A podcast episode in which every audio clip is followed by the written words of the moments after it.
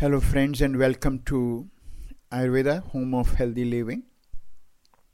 Today, we are taking up uh, another subject which I hope uh, many of us will be interested. Whenever I think we talk about uh, psychology or various uh, aspect of certain emotional issues which can go with all of us and then we talk about some suppressed emotions and various such incidents which might have happened in our childhood uh, which we can relate with either various abuse uh, physical abuse verbal abuse certain mental tortures then lack of recognition isolation, separations, lack of achievement, fear, rejections. This is what we call as emotional aspect. Now, what these emotional aspects do? These one, if they have happened at early stage of life, the person is not in a position to understand or were not in a position to handle or uh, protect themselves and they will go into our cellular memory. And then they will start impacting uh, the individual as they grow a bit of awareness start getting better. But unfortunately when the person is affected by these uh, in their life and they if they are not in a much more balanced state they they can be leading them to various kind of uh, such activities which will be related with their lifestyle diet that they go a bit more in a wrong path, we can say.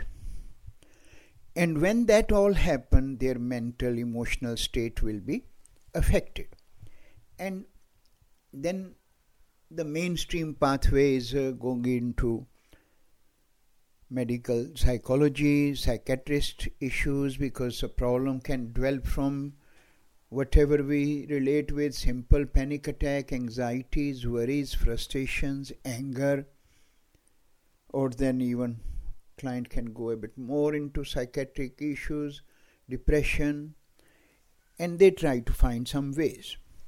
And we all know in our western medicine the solution for all these uh, issues are our drugs which will then just suppress these aspects not finding any major um, outcome then many people look at some of the other uh, options around what are available. And then many people will look towards uh, Ayurvedic psychology or Vedic uh, aspect where Ayurvedic psychology has a total different concept and uh, in that we try to look at the state of mind because mind has certain characteristics and the qualities. Then we have four antakarnas what we talk about uh, our buddhi chit and those aspect ankara. Then we have three bodies to talk about. And then one of the another major component is known as chakras now, this is something very interesting and the core component of our today's uh, discussion that what these chakras are and you might have read many books and even on google social media nowadays uh, many people talk about chakras get blocked and then how to open the chakra, how to clean the chakra, various kind of gemstones, various herbs and other kind of methods being talked about. We also talk about in our yogic uh, science Kundalini and awakening the Kundalini, which again relate with the our segment chakras and what happened. And then I'm sure you must have also come across with so many people who, apart from suffering all what we just talked about, but then their physical, mental, emotional depleted stage because of their attempt to clean their chakra, open their chakra by so many people around us. Rather than giving them any benefit, they get more and more affected. And many stories, many incidents we come across on a daily basis where people have taken drastic action, suicide, and other kind of aspect, which is which is very obvious. And if we look at all this aspect, it is very sad. And but question comes up: what these people do? And the reason is because so much information is on these social media nowadays, no one even understand what exactly we are talking about. Right? Is it these emotional problems or the issues which an individual is suffering from can be just taken care by doing something uh, by chant of mantras or holding something, gemstones and other things will do the job for us. Unfortunately, Ayurveda talk about this aspect very deep, very clearly, and make people understand that please be aware of such opportunistic approaches and pathways what various so called practitioners take up because reality is there is no way you can clean your chakra, you can open your chakra until or unless you have taken in a bigger picture of your well being. Because what every one of us need to understand yes, there is no doubt that there are seven chakras in our body, which exactly, if we have to talk about more on a higher level, these chakras are in fact impression of the upper higher chakras what we have in our pathways to our spiritual journey and that's where the role of those three bodies comes up. But reality is that yes these chakras can get impacted and they will then have a much more deeper impact and certain cleaning processes has to be done. But for doing that cleaning process one need to prepare themselves for even going that path. And the preparation is something many of us don't even want to talk about. And preparation is first part is you need to look at very basic component of this whole psychology which is the mind because mind is your thought pattern from where your all thoughts comes up whatever you are thinking and thoughts becomes our action. And this is all what is happened whether it is in childhood or in our any part of the age that is where this will be cluttering my thoughts altering my thoughts. And unless i look at that base part those things will not be sorted out. And that base part is the three gunas of the mind which we call as sattvic rajasic tamasic and now, what this Sattvic Rajasic uh, Tamasic is, this is another big subject in itself.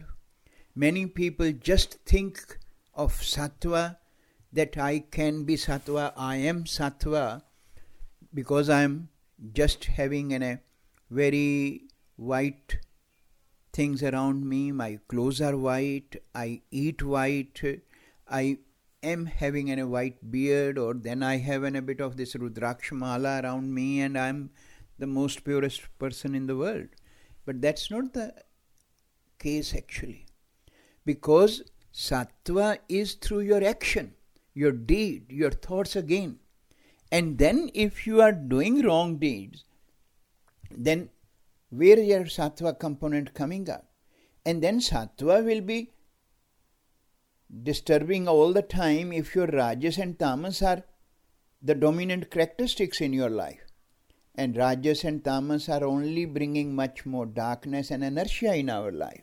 So even if you think someone is talking about, I'm just taking it one example because we are into Vedic uh, philosophy and Ayurvedic philosophy, and we talk about that someone who has no idea about Ayurveda or yoga and have never even studied or studied even a one week or two weeks or six months or like that, and then they start comparing themselves that I am much knowledgeable than an, a, someone who has studied for 10 years or more into Ayurvedic uh, science and have done higher level of study, they are no way better than me.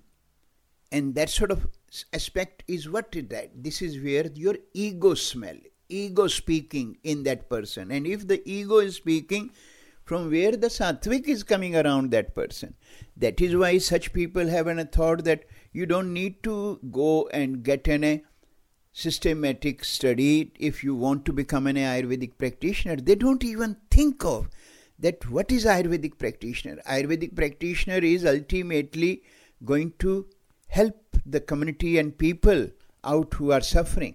But how he or she can help if his or her knowledge is not there? And who think of that person who is passing such message that you don't need an, such school where they are teaching qualify or recognized qualifications. You don't need to do that kind of study. You can come to me and study because I am super.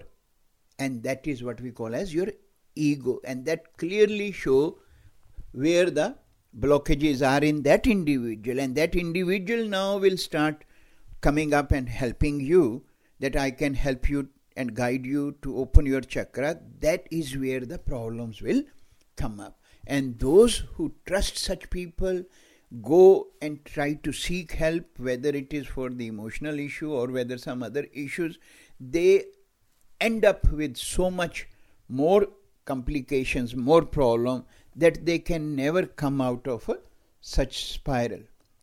So, before I talk about more and more on that, that is what I will tell anyone who is suffering from such issues and they feel that it has impacted deep down and deep down definitely it will impact your those seven chakras and each chakra represent different uh, components of our life and different uh, organs different system and then can leave more deeper cellular memories which need to be clean. But first of all one need to look at that they must try to thrive to achieve at every level in their life more sattvic aspect and sattvic aspect cannot come if you have either in your diet either in your lifestyle either in your thought rajasic and tamasic component.